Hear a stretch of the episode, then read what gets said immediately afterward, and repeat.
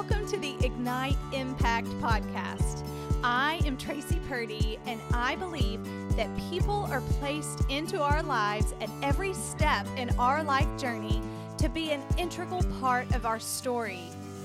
Here on the podcast, we will talk with individuals who have influenced me, helped me grow, nurtured me, inspired me, transformed my thinking, and enriched my life, and will do the same for you. We will be covering a variety of subjects, so stay tuned to be inspired and encouraged. When I say that I have been so excited about this interview, that is a complete understatement. I have been talking to people about my experience with Beth Ann Davenport for months now, and this interview has pumped me up so much. I cannot wait for you to get to know her. She is a pharmacist turned functional medicine wellness coach, meditation teacher, and hypnotherapist who firmly believes that the best medicine for our everyday wellness is available to anyone without a prescription.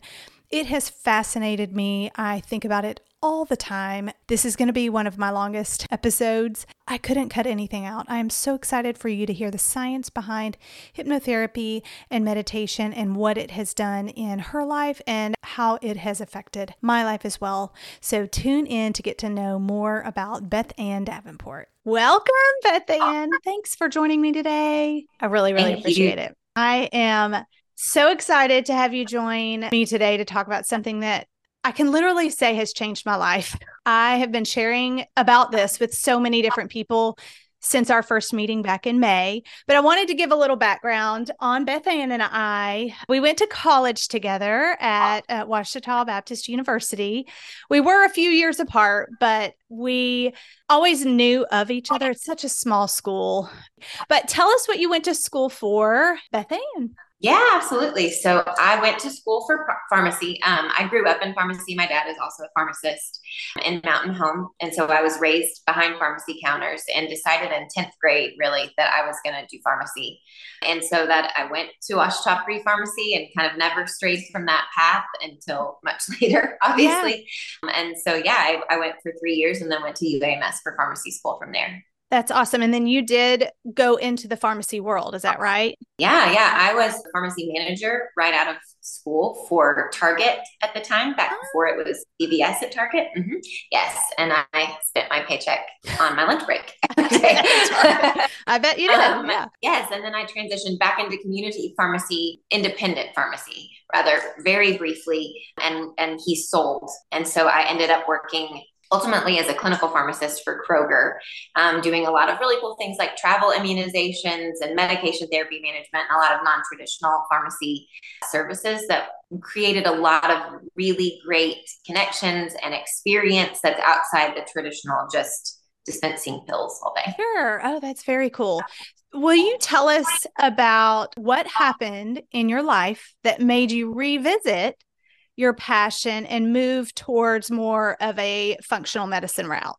Absolutely. So, my husband and I um, had three children relatively quickly. So, we had two biological children and then adopted a third that, in age wise, is in the middle of the two, um, all within about a three year time span. So, had two babies plus adopted a toddler who was going through really extreme grief it was it was a really intense period. And i was still working full time at first and then went down to part time and there i just there was this moment really where i was in our baby's nursery at the time and everyone was kind of playing around me. And i looked and kind of caught a glimpse of myself in the mirror and just realized that i was becoming the stereotype of a mom who had kind of given up on herself. And mm. I just, I was exhausted and I was inflamed, significantly overweight. For me, I, my bone structure is really small. I'm only five foot one. And so, you know, it doesn't take a whole lot to really tax the body um, in that way. And I, you know, and then I looked back at my kids and they're all three years older under and they were depending on me for everything. Mm. And I just had almost like this the first time that I sort of recognized, like, okay, this body is not me. I'm mm-hmm. living inside this body and she's been really good to me and I haven't been so good to her. Mm. And and so that's when I just really started taking better care of myself and prioritizing really just making decisions consciously more. Mm. And not so so willy-nilly. And then I started learning more about holistic health, gut health, and, and things of that nature. And that is what really started, I would say that jump started my journey because I made really small changes that created really enormous results really quickly. And that was before I had done any formal education on alternative medicine in any form. But it was so dramatic that I started incorporating it into my work as a clinical pharmacist. And it just kind of rolled from there. Oh, that is awesome. So, in society these days, I feel like we are hearing the term functional medicine and holistic healthcare and that type. So, can you tell us a little bit more about what that is? Yeah, of course. So, functional medicine is really root cause medicine. So, rather than looking to sort of band aid a symptom, which is what, and I want to be really clear it is not anti medication at all. I think medicine is wonderful. Traditional Western medicine is really incredible at keeping us alive, at fixing broken parts and putting us back together after traumas and injuries. But it doesn't really allow as much for thriving and really being well long term. Right. And so functional medicine looks at okay, here are your symptoms. Why are they here? So my favorite analogy is if you think of like a like a leaky bathroom sink. Yeah. Um, medicine, traditional medicine, I would say it's like the towels that you use to clean up the water that's spilling everywhere. If that's all that you use, you're going to be cleaning up forever, and you're going to, you know, be uh, heavily dependent on towels. We'll say, right, right, and then and you're not going to be able to do it perfectly. And so there's going to be residual damage from the continual stream of water and all of that. So functional medicine then tries to look and say, okay, where's the leak or where's the clog or where's the like actual source of the problem? And it still uses towels when necessary to clean up, but you don't have to use them forever if you heal or fix whatever is actually the problem. And so that's kind of what functional medicine does, looking largely to food as medicine. That's what it's really known for. Mm-hmm. Um, but but lifestyle in general. So sleep, stress management is enormous. That's probably one of my biggest personal focuses. So uh, nutrition, hydration is really big. All of these different movement, of course. Mm-hmm. Really, and really adding health to your life so that the conditions allowing for dis-ease no longer exist. Oh, I love that. And you said just a minute ago that you made some very small changes that had a very large impact. Could you share about what what a few of those simple changes were that you made? Absolutely. So it's interesting because my dad was very ahead of his time in terms of holistic. Like he hired a nutritionist in our small town Arkansas pharmacy in the 90s, which was unheard, unheard of. of. Yeah, sure. But of course, when it's your dad teaching you, you're like, I'm what? You know, I mean, I ate Kraft macaroni and cheese and Diet Mountain Dew, fun size candy bars, and boxed wine, if I'm being fully honest. Yes. Like that was the diet of my 20s. And really, until I became pregnant for the first time and was all of a sudden like, it wasn't just my body, like I was growing another one. And that's when I started eating cleaner. But it, what it was for the sake of building a baby, not so much for like my own long term health.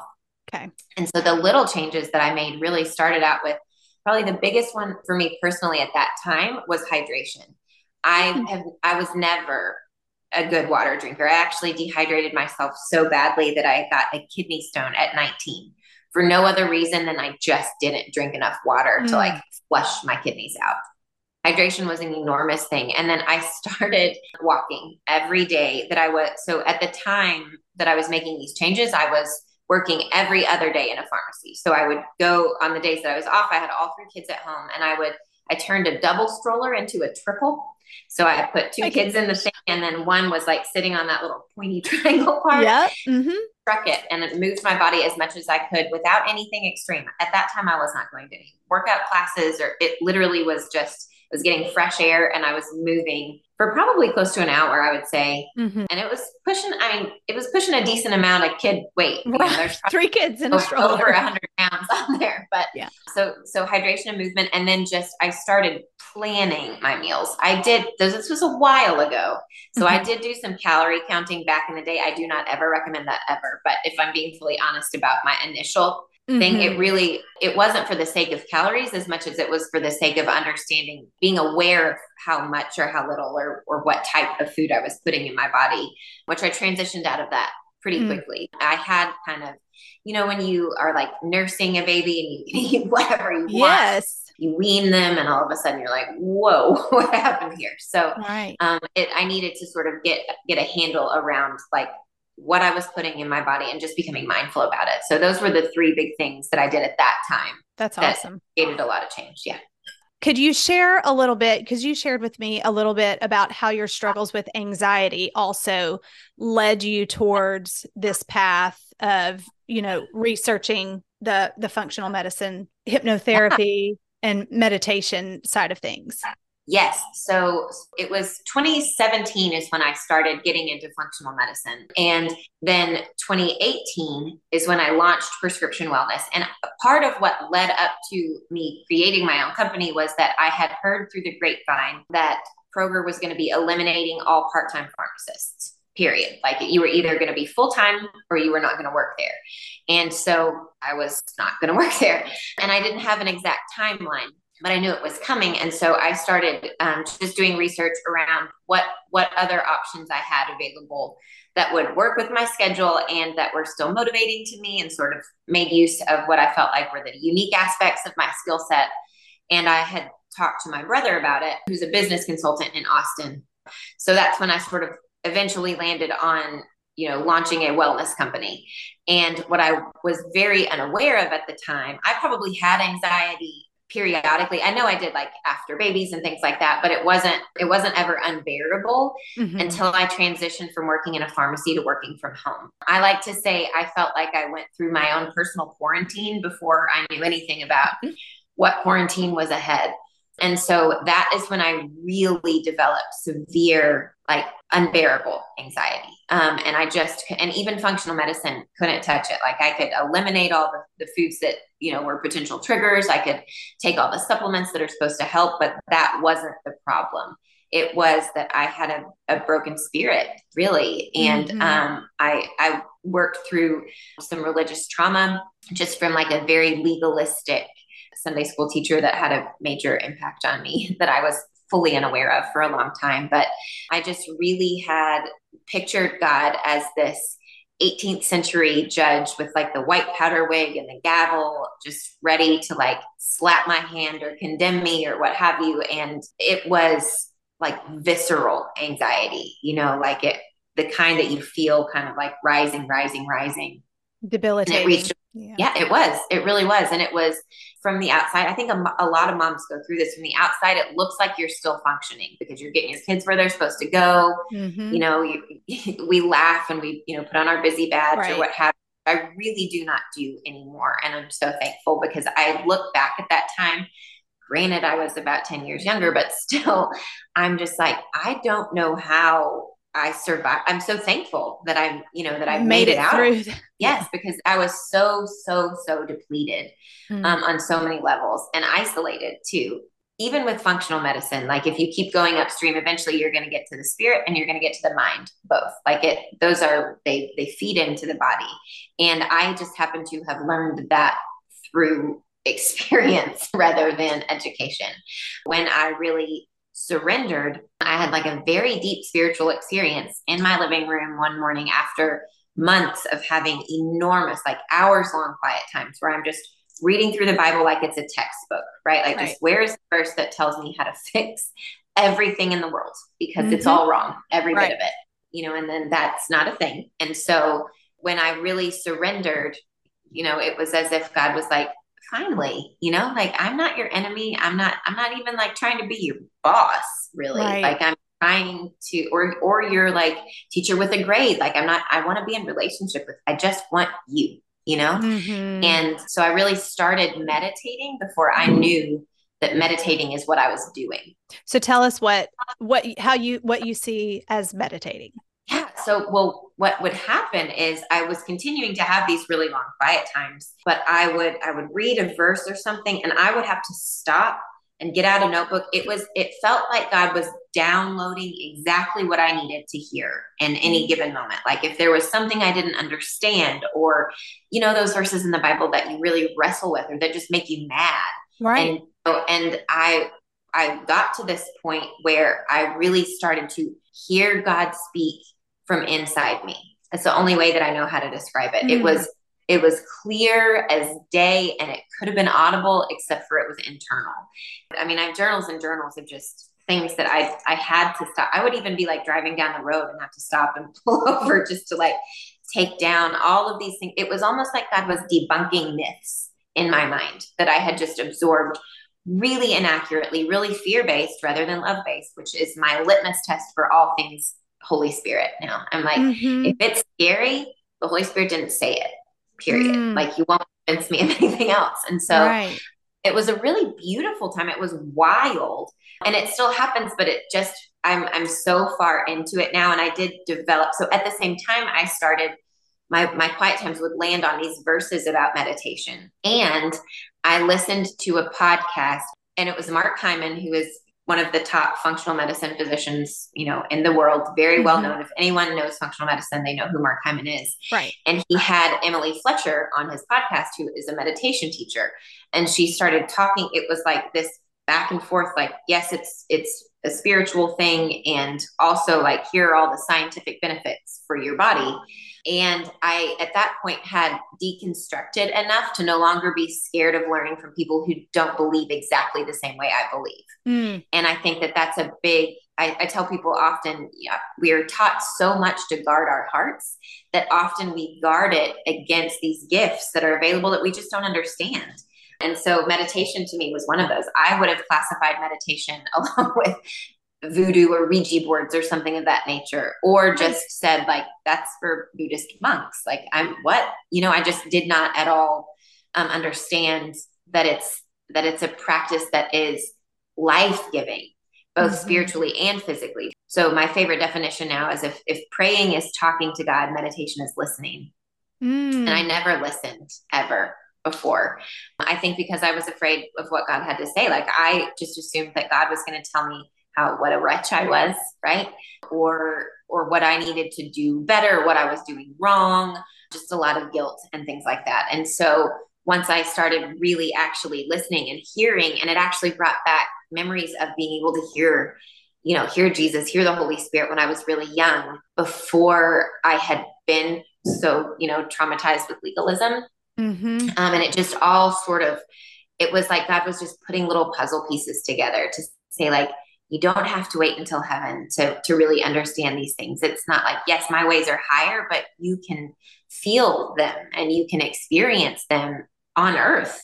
Right. Um, and so, in addition to that, as I started to really have a practice of meditation and like sitting and just trying to listen. I would maybe read a verse and then just close my eyes and ask God to show me what I'm supposed to get from that verse because it's not the same for everybody. Mm-hmm. And as I'm doing that, and then also learning, I ended up getting Emily Fletcher's book and listening to it. And it's talking all about all of the different ways that meditation actually de stresses our body and stresses the number one issue, at least in Western culture hands down with all of the people that i've worked with at this point i i have yet to see any client who's going through a struggle that wasn't ultimately triggered by stress. Like there might have been a lot of factors but until you go through stress your body can manage it. And so mm. meditation really de-stresses you on a cellular level as well as all the spiritual benefit. It changes the structure of your brain. It it lengthens telomeres on your DNA, which are markers for aging and death. I mean, it's it's wild. It's the only thing that actually is shown to reverse telomere deconstruction, which just means literally the longer your telomeres, the longer that that cell's going to live all the aging that comes from stress. Like if you look at a picture right. of a president, beginning of their presidency at the end, all of that, it undoes that. Like it doesn't just prevent it; it can actually reverse it. That's and so that's crazy. It's it is, but and also I'm like, well, of course, if if that's like, hey, here's a gift. It's not a mandate. There's not much that God mandates, honestly, in my opinion, anymore. But I have this gift for you, and it's like you're just holding it and not opening it. And if you mm. open it, there's a whole lot of good stuff in there. And that's really what meditation is to me. That's that's so cool. I loved during our session when you you talked about the science behind it all. Like I'm not a sciency type person, but to hear how it physically uh-huh. changes your brain structure for the better and with consistent practice it can modify like, like your actual biology at the cellular yeah. level like what you were saying that's just that's so fascinating to me but i have to be uh-huh. honest with you and everyone yes. listening that beth ann reached out to me on instagram months and months and months ago and she said hey let's catch up on the phone sometime and i was like surprised and honestly didn't know what to expect. So many people these days are doing social selling. I've been there, I've done it. And I thought maybe it was that, like, is she trying to sell me something? But we finally scheduled a time to chat and we chatted for a good hour. And after about an hour, I questioned you and I said, I mean, we caught up on everything. Like, I didn't know where she lived. She didn't know where I lived. We didn't really know about each other's families like I said, we were acquaintances in college, knew of each other. So we caught up, but I was like, hey, what's your goal for our visit today? And you said something that completely shocked me. You said, honestly, I'm not sure. Uh, you said that you felt like the Lord wanted us to visit. And I'm going to get choked up talking about it. Do you remember this conversation? I do. I do. It was so sweet. But as we continued visiting, I started looking her up online. started Googling her website and I noticed something that she hadn't even mentioned in our visit, and it was hypnotherapy. And as I read her description of what hypnotherapy was on her website, I was absolutely sure that this was the exact reason why we were supposed to talk. It was what I was seeking for a myriad of reasons in my life. It was shocking to me, like the biggest surprise of that day, for sure. Oh, I was I mean, it has completely changed my world. So, can you tell us a little bit about hypnotherapy? Uh, I mean, when I first heard about it, I thought it was for sure cuckoo until you revealed, like I said, you revealed the science behind it and what it actually does. So, will you tell us about it? Absolutely. So, I everything that I do in prescription wellness is something that I needed myself first. Um, so I had done functional medicine and I found meditation and I had found so much healing through both of those things. And also, I recognized that I still needed therapy. Yep. Um, I had a lot of residual anxiety. I hadn't identified all of the religious trauma really at that point, not not to the extent that I had experienced it, I guess. And so I was really, really overwhelmed anytime that I talked to someone who had been to therapy and they were spending years and they were going in, you know, every week or every other week for like a very long time for a breakthrough. And I was just drowning a little bit still because I felt like, okay, my kids are like they need me to heal yesterday. I don't have time. I don't have the luxury of spending years to get to a breakthrough. I ended up coming across a free masterclass on hypnotherapy that advertised itself quite literally as years of therapy in a single session or something of that nature. And so, of course, my interest was piqued. And I just decided, like I said, a prayer because I, I, was like you, I had a healthy dose of skepticism, but also I felt desperate. And mm-hmm. so I, I watched the masterclass, and as I'm watching it, this woman, her name is Marissa Peer, and she created the type of hypnotherapy that I'm certified in. It's called Rapid Transformational Therapy or RTT. And she spoke clinically, like the way that I spoke. And she talked in a lot of ways about how, you know, hypnotherapy was sort of the functional medicine of the therapy world and that it's we're not just processing forever and ever which i think it has its place absolutely sure. i don't yeah. like therapy is fantastic for things that are going on right now especially but when you've got things that are impacting you from your past and you're just going in loops processing again and again and again it's difficult to move past the thing to get resolution Mm-hmm. And so that was sort of something that this woman had recognized. She had been a therapist in Britain for decades and, and developed this hypnotherapy style. And at the end of the masterclass, there was a very generic, pre recorded, nothing personalized or live or custom about it at all session. And I just thought, okay, you know what? I've watched everything that she's had to say with only more like hope and curiosity to show for it. So I'm just going to do this.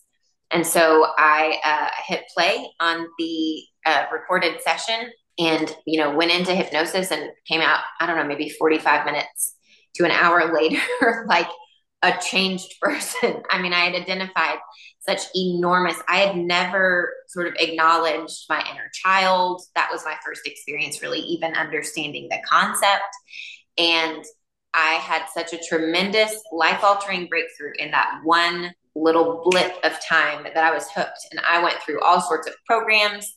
Um, I didn't actually do it live until I was training as a hypnotherapist, which was much later.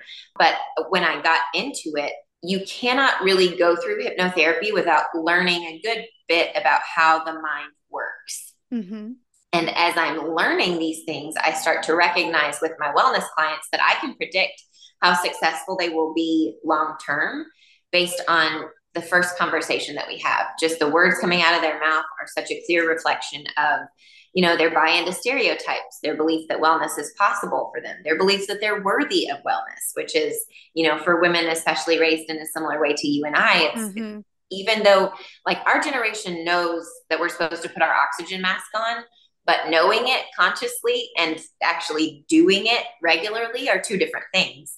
And so that really was this giant sort of I, I realized that that the mind was the final the final missing piece in terms of actually getting i can give people all the tools in the world to get well but if their mind keeps them from implementing them mm-hmm. then they're just rusty tools in their tool belt and so it has been wild to to be able to offer and and watch people who are you know some of them are like totally healthy. They have everything in line and they have just this like one thorn in their side that they think they're going to have forever and we get to eliminate that. Or for some people they you know they know what they're supposed to do or they know what's good for them to do but they just don't do it and they don't know why. And it is nuts nuts nuts to identify the beliefs behind those because they're not linear.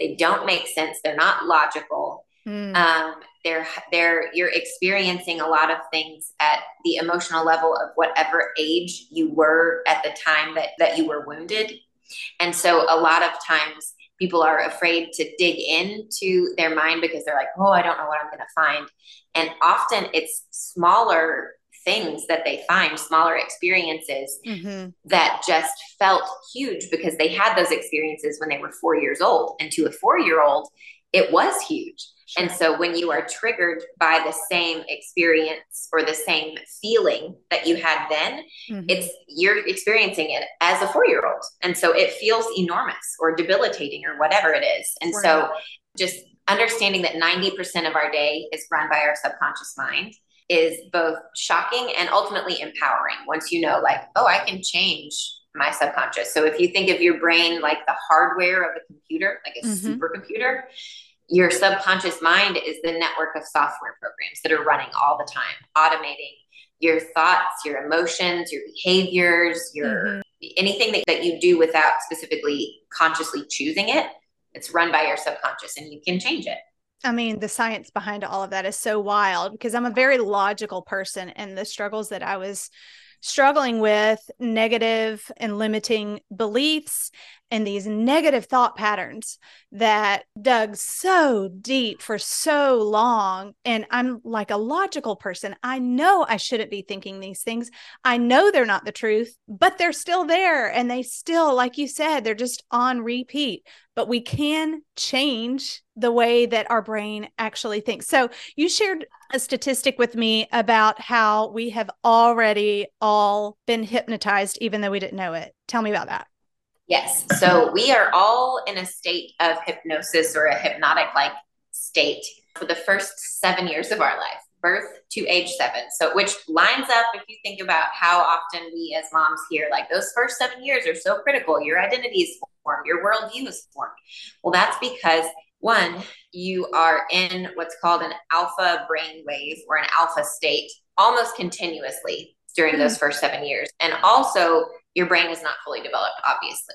Right. And so you're not, your subconscious mind does not function off of logic. I think that's one of the most empowering things to know. That's how superstitions exist. Like it just mm-hmm. connects dots, period. So if two things happen at the same time, your subconscious mind is like, well, obviously one caused the other. And so we need to, you know, like if you buy new socks for a soccer game and you win the soccer game, then all of a sudden your brain is like, those socks are Help the reason that you won the soccer. Right.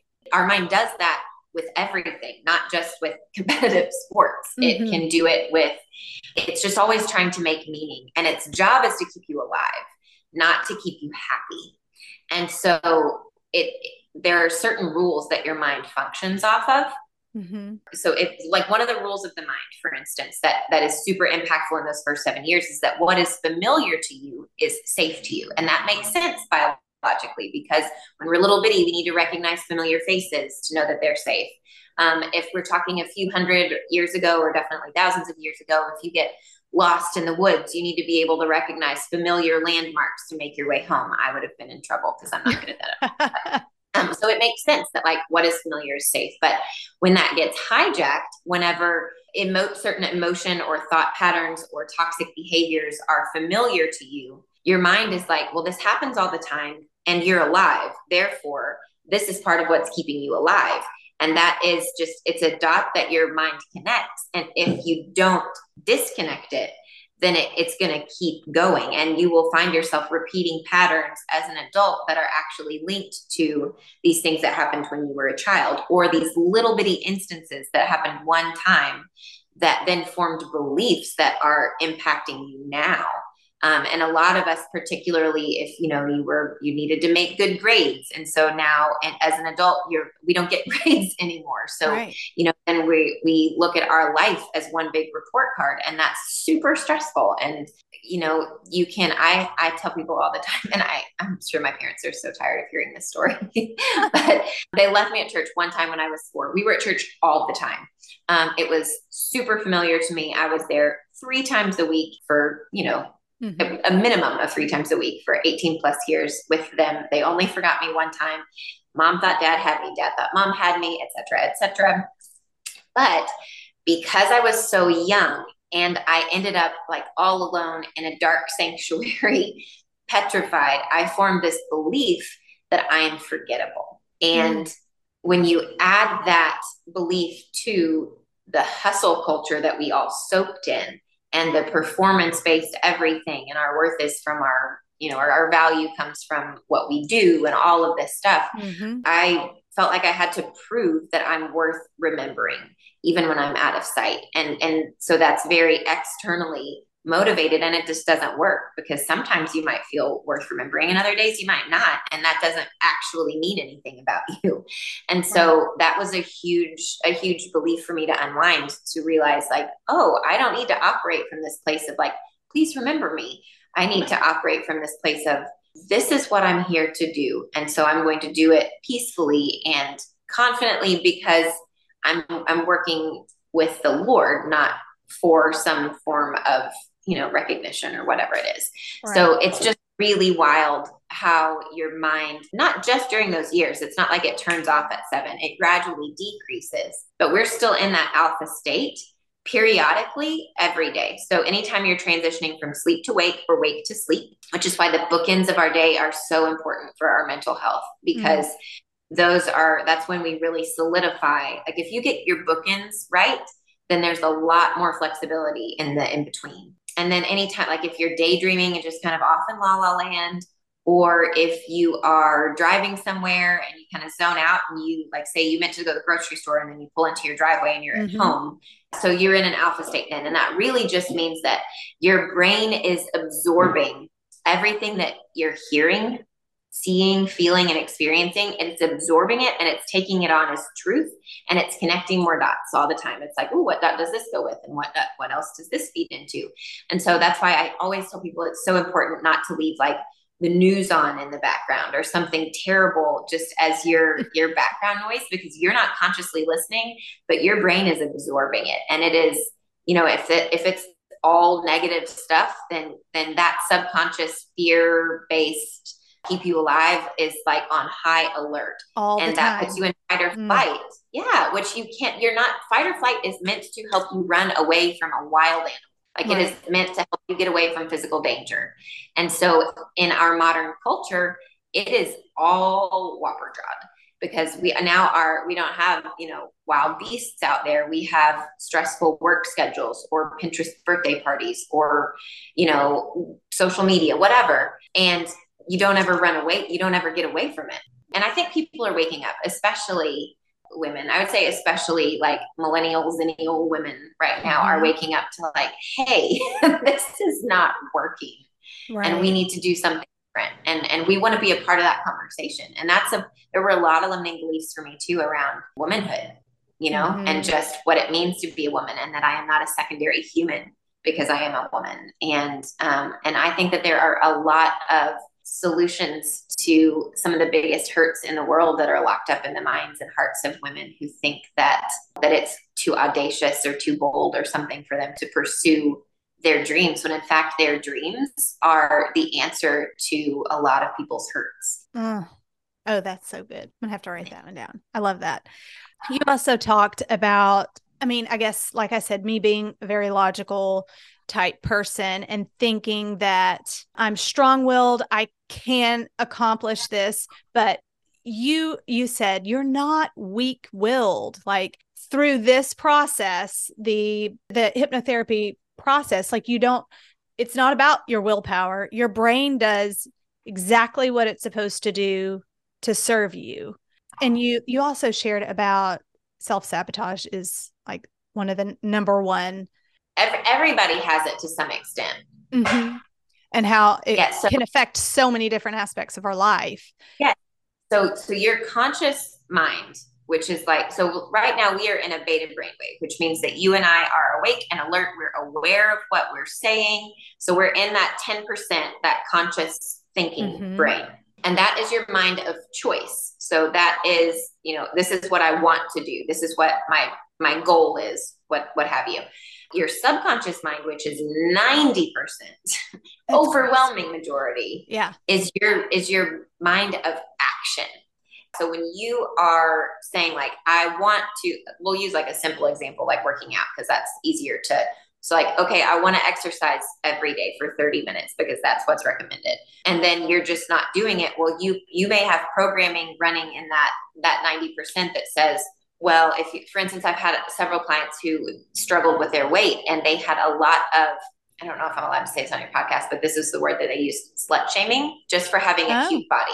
Not even if you know the whole culture of like the woman is responsible for not tempting the man all of this kind of stuff yeah and so their cute figures were touted to them as temptations for men in general yeah. i guess mm. and therefore their body was like mm, you don't want to get you don't want to get too fit because then that makes you a bad person because then you're delilah or something yeah yeah and so there, I mean, it's really, really wild. And and sometimes it's not as much that. Sometimes you might have heard somebody when you were little say like, "You're not good at sports," and so and then you might have a, a belief that like fit people are good at sports, and so therefore your mind is like, well, you can choose to exercise all you want, but you're not good at sports, and so you're not going to be ever fit or what have you. Like there, you just never know. Everybody's completely different. Mm-hmm. But when you tap into that subconscious, when you you put your conscious mind to sleep, kind of you just let it take a nap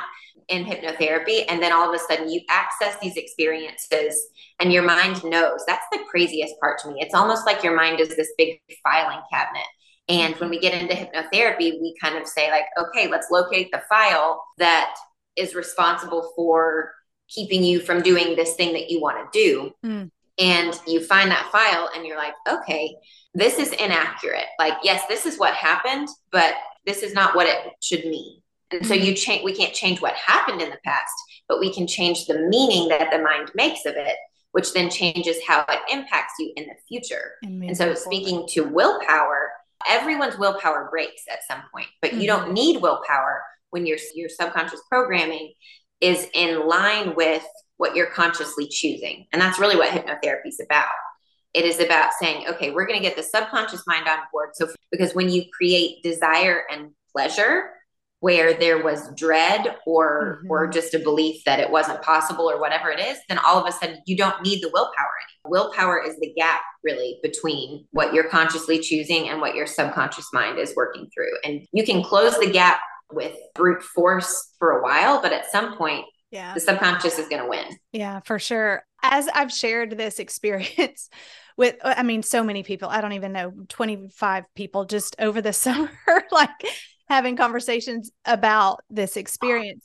I used the the example of the Friends episode. This is probably a horrible example, but when Chandler's trying to stop smoking and he gets a hypnosis on tape and he plays it all the time and he starts talking like late. Anyway, I, I didn't know what to expect whenever we started our session. But what are some of the other, I guess, conditions or issues that you have been able to help with? I mean, such yeah. as smoking, you know, being able to yeah. stop smoking and losing weight. So, smoking is one I have done smoking. I will only do smoking cessation if it is the desire and goal of the actual person who's coming to me. So, if their doctor mm-hmm. tells mm. them they have to, or if like their husband or wife is like, you have got to stop, or kid, hypnotherapy works for what you truly want. Like your mind isn't going to accept what you don't actually want which is good for you to know because I could not make you want to rob a bank if I wanted to. That's like one of the things they teach us, like make sure they know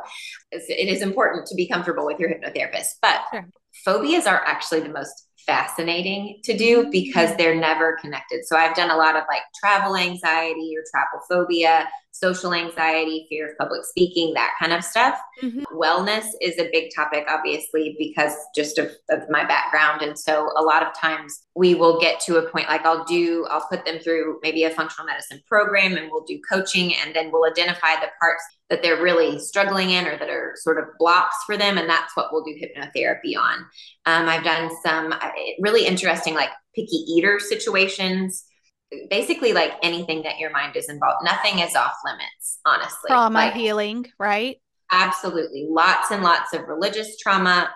I've done some PTSD. I don't generally get sent the really severe stuff, mm-hmm. more anxiety sort of the chronic PTSD, which we're learning more about now, which religious trauma would often fall under because it's that it's that little dose of you're terrible all the time, mm-hmm. you know. Yeah. Um. So so that definitely falls in there. Um. When I say that the challenges that I was facing, my mindset, limiting beliefs, negative thought patterns. When I say that hypnotherapy have improved, that would be an understatement because it really literally has changed the way that I interact with certain people in my life. Situations that were stressful in my past are now reminders of how far I've come. I dreaded feeling out of control. And honestly, I was a little afraid of what I might say under hypnosis because you feel like you're going to be out of control or you're going to like make me levitate or do something stupid or whatever. Yeah. uh, I also thought I would be completely unaware of my surroundings and not be able to remember the experience. But that was so not true. I never felt out of control. Beth Ann was like such, it was such a judgment free zone. And I just knew that everything would be okay but I had so many myths like built up in my brain of what it was going to be like. So could you just share some of the myths that people assume about hypnotherapy and the truth about them? Absolutely. So I would say the two biggest one, the biggest one by far is most people are only familiar with stage hypnosis. So they yep. think of like a work retreat where their coworker got up and made a fool of themselves yep. and then like woke up and didn't even remember what they were doing. And that is a completely different, they're technically using like an alpha brainwave sort of but also like there is this subconscious it's an entirely different deal where like mm-hmm. ultimately that person is agreeing subconsciously to participate in this weird thing so that's a big one and then two because i am a woman of faith and i am very open about you know you know that i believe in jesus and i do hypnotherapy and that can turn some heads for sure i think there there are a group or, or a certain aspect of of Christianity that would think it was like an occult type situation or like mm-hmm. she's tapping into the whatever. And and normally once I once I explain that you're you've you've been hypnotized without your permission basically and I'm I'm giving you a chance to re to reprogram based on what the Holy Spirit says. I mean, it, it like it is a vulnerable experience, you know, but it is, I consider it such a privilege to be able to be with people during those experiences and really speak truth. And I do feel like God gives me the words to say often that like just come in the moment. And I can't really even take credit for it. And also, knowing the spirit of who you're working with. So I'm sure that there are hypnotherapists out there that do it very, very differently. I haven't ever met a hypnotherapist that has that hasn't been completely lovely in all truth. But I, I understand that because it does feel so vulnerable and because it does feel like and I hear it more from men like I I'm I don't want to know what's in there or what have yeah. you. And and the truth is whatever is in it you do want to know because it's impacting you right? We're not, it's not like you're going to go into hypnotherapy and create the problem. You're going into hypnotherapy to find out why the problem is there so that we can can get rid of it. And so there's nothing one we're not going to identify anything that isn't already negatively impacting you. Mm-hmm. Um, two, again, it's normally a smaller occurrence than you think. Almost everyone is afraid that they're like subconsciously blocking some big, huge traumatic event that they've just you know erased from their memory that's mm-hmm. very rarely the case ever and and a lot of times it really is it is a it is a sort of beautiful spiritual and mental experience because really i've worked with a few people who were raised in extra almost cult like faith and they consciously know the truth they mm-hmm. consciously know i am loved i am worthy i am forgiven i'm all those things and they're one a crazy um, powerful subconscious belief that I had a client identify last year was that she was trying to earn heaven. And so just mm. working herself to the bone, thinking that like she needed proof, you know, like most of us know it's, you know, not salvation by works or what right. have you. Feel but we were taught that for your the fruit, right, is the mm-hmm. proof that right. it's there. So then you like are like, well, I need to make sure there's fruit, uh, rather than just allowing the fruit to come mm-hmm. in God's timing and all of this. And so it's a lot, a lot, a lot of sometimes really subtle shifts instead of doing it to make sure that you're good. You right. know that you're good because God says you're good. And so you operate from that security. And then even more fruit grows because you're not like, I need the fruit. right. So, so, focused on that. But I would yes. say that the two you are aware of your surroundings. Your eyes are closed, but you are like you remember everything whenever mm-hmm. you wake up. And there is not like a, it's not like a blackout or anything of that nature. It's just really like a relaxed state. Again, it's yeah. putting your nervous system to sleep and your mm-hmm. conscious mind. So it's it's a very zen experience. I actually had one client wear one of those Oura rings, the um, sleep trackers, mm. during a session, and even though like he's awake talking to me the whole time, it showed that he was in deep rest during the session, which oh, I thought was really cool. cool. That is really really cool.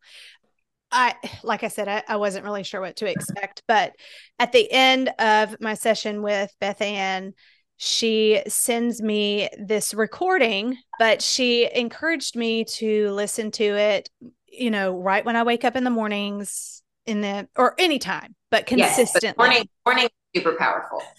Yeah, I need to get back at doing that. But after I mean, after that first session, I felt rested, I felt refreshed. And I mean, I walked into that next day thinking, like, well, everything changed I know that sounds so. It sounds so crazy. It does sound it's so crazy. Beautiful. It, yeah. So there, there are three ways that people really experience change with hypnotherapy, um, and one is that immediate. You had it like that immediate mm-hmm. sort of mm-hmm. a, a, a veil was torn or revelation. yeah. Mm-hmm. Yes. Yes. Like you you cannot unsee what you've seen. There's no going back. So there's that. And then there's also the most common, I would say, is the gradual incremental, right? Like you just day by day, everything gets a little bit easier, mm-hmm. a little bit lighter, a little bit more free. And then there is what's called retroactive, which is where you get maybe six months or a year down the line and you look back and you're like, I don't remember the last time that I struggled with a negative spiral or whatever it was. Mm-hmm. Um, and that's really beautiful too. So that's, it's very common. Most people experience like a little bit of each one. Mm-hmm. Um, but yours really was so, so dramatic because it really was not at all. And, and most people, it's not at all what you think it, it's going to be like, right. because again, you're, you're thinking by logic and you're like, well, this couldn't, and, and your mind was like, psych. Yeah further back than you thought and it's not related to what you think and we can redo this and your so your thought processes are physical structures in your brain so with like a negative spiral you had like a physical structure in your brain that said when this thing happens this terrible thought is where I go. Yep. And these super negative emotions are what I feel. And this, you know, undesirable pattern is how I react or whatever it is. Yep. And so in the session, when we're doing the regression, we're actually going in and like mushing up those little. So I usually use the analogy of bridges. If you think about the, the what you weren't wanting as a bridge that's been there for a long time, we go in and we bust it up in the session. And then you're with the recording, we take all those bricks and all those building blocks and we move them over. And so eventually you you go from this tiny little thread to a string to a rope to eventually, you know, a cable and eventually then its own bridge so that the same trigger that caused this negative spiral then becomes neutralized or it hmm. even can become positive depending on you know what whoever is working on but it it, it completely changes what a a trigger or a stimulant for something that you mm-hmm. don't want it completely switches what that causes in you and if it's something that's negative often when you neutralize it when you take away the the strong emotion that goes with it mm-hmm. it starts to happen less yeah. because you haven't you haven't given it power you haven't given it attention and like there's there's a lot of quantum physics actually behind where we place our focus mm-hmm. and where we mm-hmm. place our attention especially with emotion and the more that you put really strong emotion positive or negative onto a particular topic or a particular behavior or event or that's so good. I, I need to get more consistent. I, I notice when i'm not listening to my recording that those those thoughts want to come back in there but then i'll start it back up again. And yeah. I mean it's crazy crazy how it works. Uh, you touched on this just slightly. How have you combated the hesitation and the criticism that you have experienced from christians with the hypnotherapy thing I, I would imagine you get some pushback, right? I would call it more questions than pushback, okay. only because I am so open about my faith. And I mm-hmm. am so, like, I've never, I've never gone out and said, like, I am, I actually had someone ask me if I was comfortable being called a healer. And I said, I was like, I think I'm comfortable with saying, like, I've been given a gift that can heal, but not like because I I understand that like I'm a vessel. Like I'm very aware of that.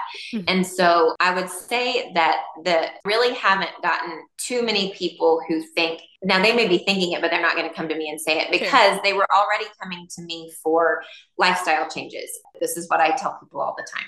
We're a body and a mind and a spirit, and they're all connected, and you can't separate them out in this life. They're woven inextricably. And so, whatever is good for one aspect of you is good for every aspect of you. And what is detrimental to one aspect of you is detrimental to every aspect of you because you are a body, a mind, and a spirit. Mm-hmm. It's more a nervousness around. I haven't had anyone come to me with like a, well, they're just supposed to pray about it because most people are now taking an active approach, or at least the people who are talking right. to my face. yeah, yeah, totally. Uh, I could see that. So you are publishing a book, right? Yes.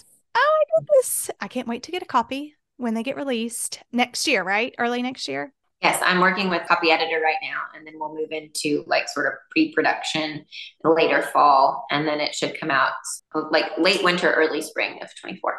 Can you give us like a little snip snippet, yeah. or like what is it going to be about? Yeah, so it's called Permission to Thrive, okay. and the whole concept behind it is that you you already have permission. The only one with authority to give it to you did so because you're here.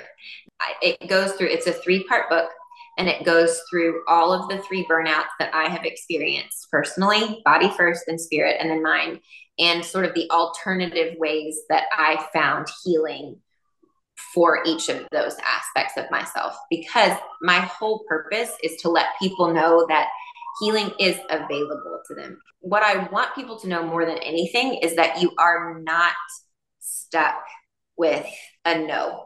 There are there there's so much available to you. So if you have found what works for you in completely traditional Western allopathic medicine, that's fantastic. Mm-hmm. Keep going. Just know that if you haven't found what you need, or if you still feel like you're not really thriving, that that is available to you, and it just might be sort of sourced from alternative modalities, alternative resources.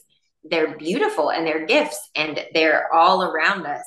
Um, a good friend of mine used to say it's it's like we're all treading water in an ocean with like life rafts all around that we're just not using, using to take them. a breath. Yeah, and, and, they might just look different than than what we've been conditioned to absolutely. think and we're yeah. not if we're not educated about you don't know it. right exactly. Well um i just wanted to say thank you so much for what you are doing in this crazy world to help people's mental spiritual physical well-being. You truly are changing people's lives mine included. And I will be forever grateful that you responded to the prompting to reach out to me. Your faith and the way that you reveal the love of Christ through what you do is beautiful and refreshing. And I just, I thank you for what you're doing. Thank you so much. And lastly, to finish up, um, I always ask my guests, what is one thing that a person has said or done for you that you believe changed the trajectory of your life? Yeah. So actually, when I when I found out that Kroger was, you know, going to be eliminating my job, and I called my brother who lives in Austin. He um he was with Siete Foods at the time, and um he like he helped start them from the ground up, and I called him just to tell him what I was going through and sort of the things that I was loving about what I was doing. And he is actually the one that asked me if I had ever heard of functional medicine. And I said, well, no, but if it's as opposed to dysfunctional medicine, then I feel like I should dig in. And that one question is actually what prompted me being the weirdo, you know, and exiting all of, you know, and I just keep getting weirder every time no. I see someone I haven't seen in a while. They're like, so what are you doing now? I'm like, I think I'm, I think I'm pretty settled for now.